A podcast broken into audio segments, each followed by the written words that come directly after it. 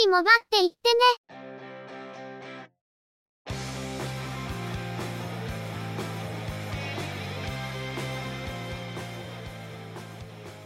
この番組は、モバイル通信に関する技術や業界の動向についてのニュース、IT ガジェットについての情報などの話題を中心にご紹介していま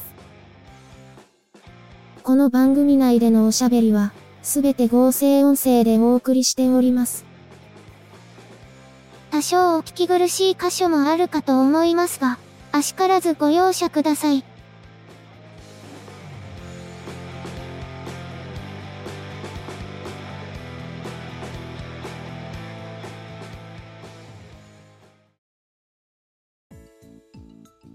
今週もゆくもばのスタートです。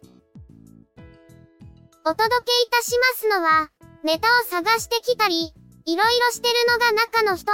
またの名をハイマウント。そしてお話をするのは、佐藤ささらと、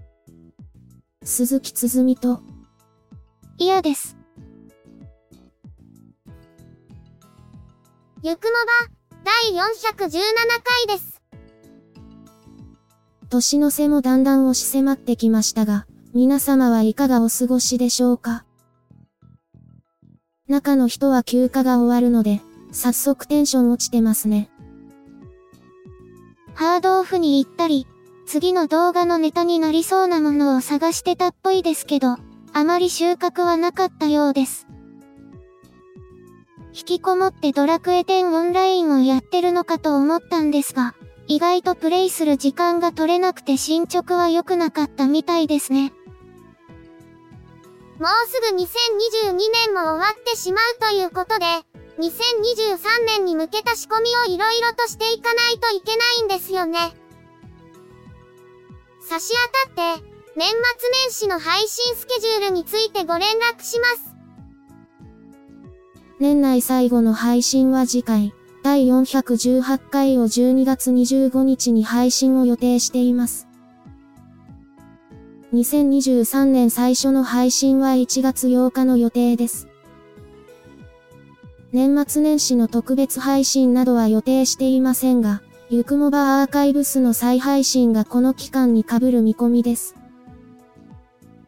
ちなみに、2023年3月末をもって、ゆくもばは配信10周年を迎えます。10周年ということで何かできないか、ということを検討していましたが、昨今の社会情勢、現状の聴取数やコメント数などを鑑みて、残念ながら何か特別なことを行うことは難しいという結論に至りました。ぶっちゃけると、これを節目に配信の終了、もしくは不定期化などの配信ペースの変更も検討されていましたが、今回のところはそれは回避となりました。来年は1月から3月の長期配信休止も回避できそうなので、ここは攻めていきたいところですね。なお、以前から何度か話題にしている、チェビオ AI への切り替えについても、今のところ見送りになりそうな感じですね。必要な検証が全くできていないので、少なくとも3月には間に合わないという判断です。その代わり、というわけではありませんが、10周年を迎えるタイミングでアートワークの切り替えを実施予定です。すでに作業はスタートしていますので、これは多分予定通りに行くのではないかと。今回は私も入るそうです。現在上がっているラフスケッチでは、イヤがいるはずの場所は未だに空白と聞いてますが。ひどい。それはともかく、今後の展開については順次お知らせできればと思っています。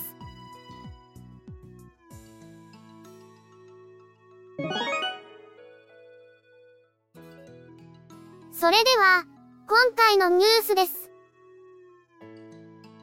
KDDI は、災害時、迅速に携帯電話サービスを復旧させることを目的とした船舶型基地局として、愛媛県の湯気商船高等専門学校の練習船、湯気丸に au の基地局を設置し、2023年度末に運用を開始予定であることを明らかにしました。災害時に道路が寸断された場合など、車載型基地局では対応に時間がかかることがあるため、船の上に基地局設備を搭載した船舶型基地局を活用し、災害で基地局が損害を受けた地域で au、UQ モバイル、ポボのエリア復旧を行います。なお今回船舶基地局の搭載が決まった湯気丸は、現在運用されている3代目の練習船ではなく、心臓が決まっている4代目とのことです。KDDI と湯気商船高等専門学校の間で、災害発生時における船舶型基地局の設置に関する連携協定書が締結され、Wi-Fi スポットや充電スポット、食料品、過半型基地局などの物資搬送などが取り決められており、実習以外での練習船の有効活用も目指しているとのこと。KDDI の船舶型基地局は、今回の湯気丸で5隻目、南海トラフ地震を見据えて太平洋側に重点を置いているとのことですが、今後も船舶事業者と連携し、日本海側への船舶型基地局の設置も進めていくとしています。KDDI オーシャンリンクなど、ケーブル敷設線に GPS アンテナを常設し、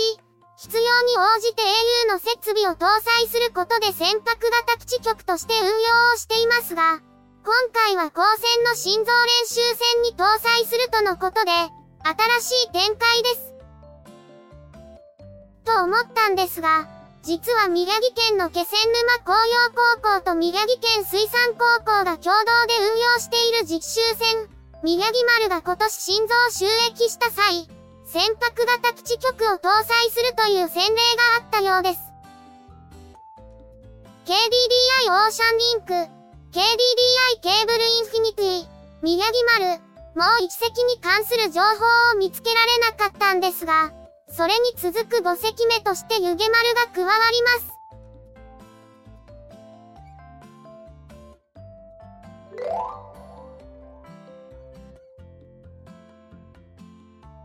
アップルは、アプリケーション開発者向けに、Apple Store、ファウンデーションプログラムを日本でも導入することを明らかにしました。ヨーロッパではすでに提供されていますが、ヨーロッパ以外での提供は初めてとなります。グループセクションなどのカリキュラムを通じ、アプリ開発者を支援するプログラムで、対象は Apple Developer プログラムに登録しているすべての開発者、初期段階のアプリケーション開発企業や、スタートアップの参加を特に歓迎するとしています。開発者支援のためのプログラムとのことで、これを通じてリリースされるアプリの質が向上するといいなと思いますが、ヨーロッパで実際に運用してきた中でどのような効果が出ているのかは知りたいところですね。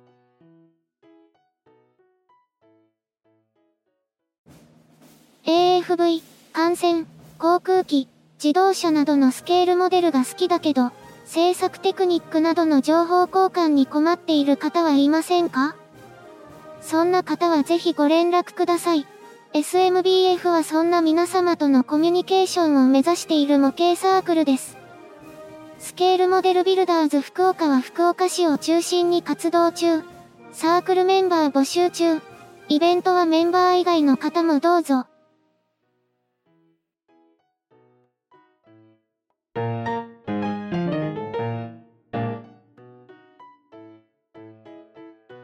デルは、同社が2021年に発表したサステナブルな PC を目指すコンセプトモデル、コンセプトルナについて、新たな改善点などの情報を公開しました。以前のモデルはネジを4本まで減らしていましたが、今回はさらに改善してネジを全廃。専用のピンでボタンを押すことでキーボードを取り外せるだけでなく、マザーボード、ファン、バッテリー、スピーカー、ディスプレイパネルに至るまで、ドライバーなどのツールなしで分解できるとのこと。パーツはモジュール化されており、ケーブルの抜き差しもほぼ不要。ボディは低炭素アルミニウムや再生プラスチックを採用。モジュール化したシンプルな構造と、各モジュールからの遠隔情報により、不具合のある部品を検知、交換するといった作業をロボットで自動的に行えるとのことで、ロボットによるオートメーションでの修理やリサイクルが可能とのことです。昨今言われている SDGs という観点で、リサイクルなどが容易になるという点も重視されていると思いますが、モジュールを交換することで性能を向上させることができるという方向に行くと、1台を長く使うという観点では望ましいのかなと思うところはあります。それはそれとして、モジュール化して組み立てが容易になることで、製造コストが下がって安くなるという方向に行ってくれるとなお嬉しいかなと思うんですけどね。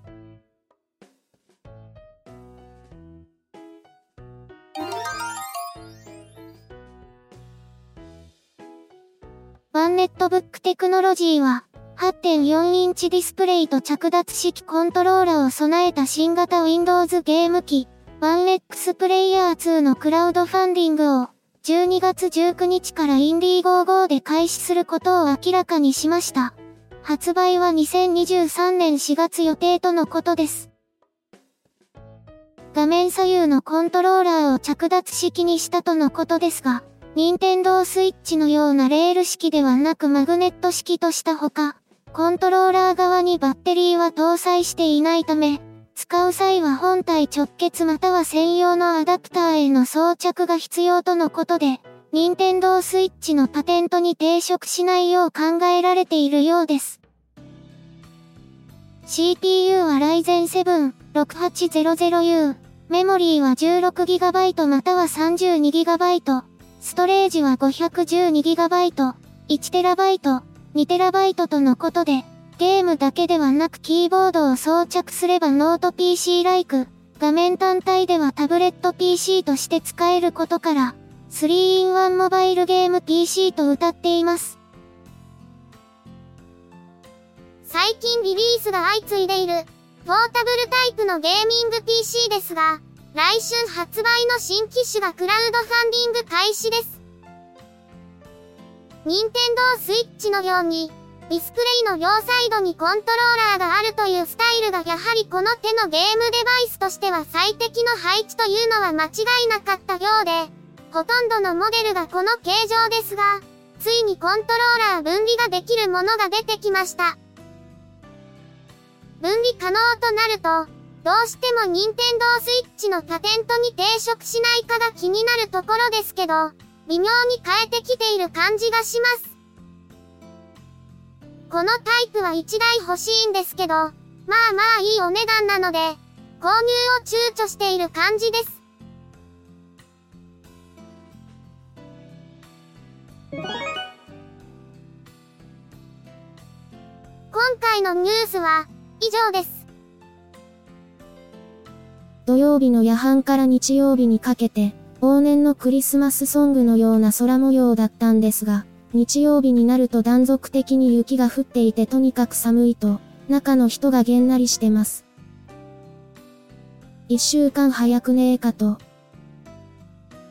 来週末は久々の週末クリスマスなんですよね。中の人はそれはそれでげんなりしそうですが。余談ですが、2016年以来のクリスマスに開催される有馬記念の日です。2016年にクリスマスプレゼントを勝ち取ったのは、里のダイヤモンドですね。ちなみに翌年はクリスマスイブの開催で、北サンブラックが勝者でした。なお2017年の有馬記念は北サンブラックの引退レースです。余談ついでに、現在テレビ CM が放送されている、馬娘の騎士アマゾンの後編ですが、その舞台の元ネタになっているのは1994年の第39回有馬記念で、実はこの年もクリスマス開催です。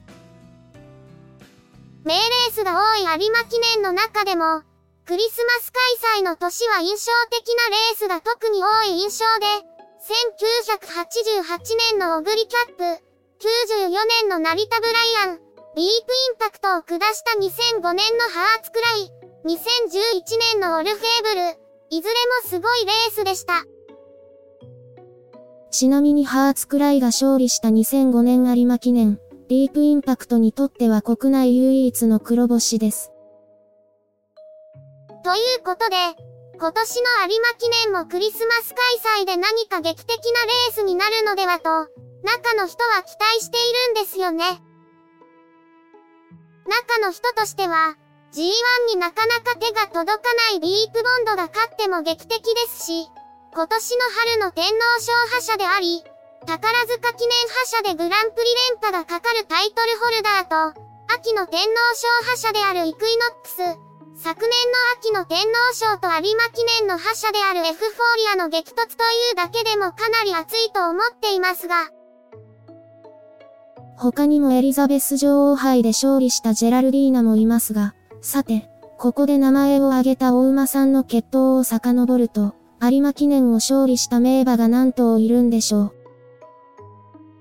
グラスワンダー、ハーツクライ、ディープインパクト、シンボリクリスエス、ジェンティルドンナ、北サンブラック、6頭ですね。なおディープインパクトはジェラルディーナとディープボンドで重複です。もし今年ジェラルディーナが勝利すると、ディープインパクト、ジェンティルドンナと親子三大制覇ということになります。また、有力馬のうち、ディープボンドとイクイノックスは、母の父がキングヘイローという共通点もありますね。冬のお祭り、有馬記念は来週開催ということで、ゆくもば今年最後の配信は有馬記念を見終わった後になるかなと思います。祭りをひとしきり歌ってからですかね。いや、走るのは北サンブラックの息子だから。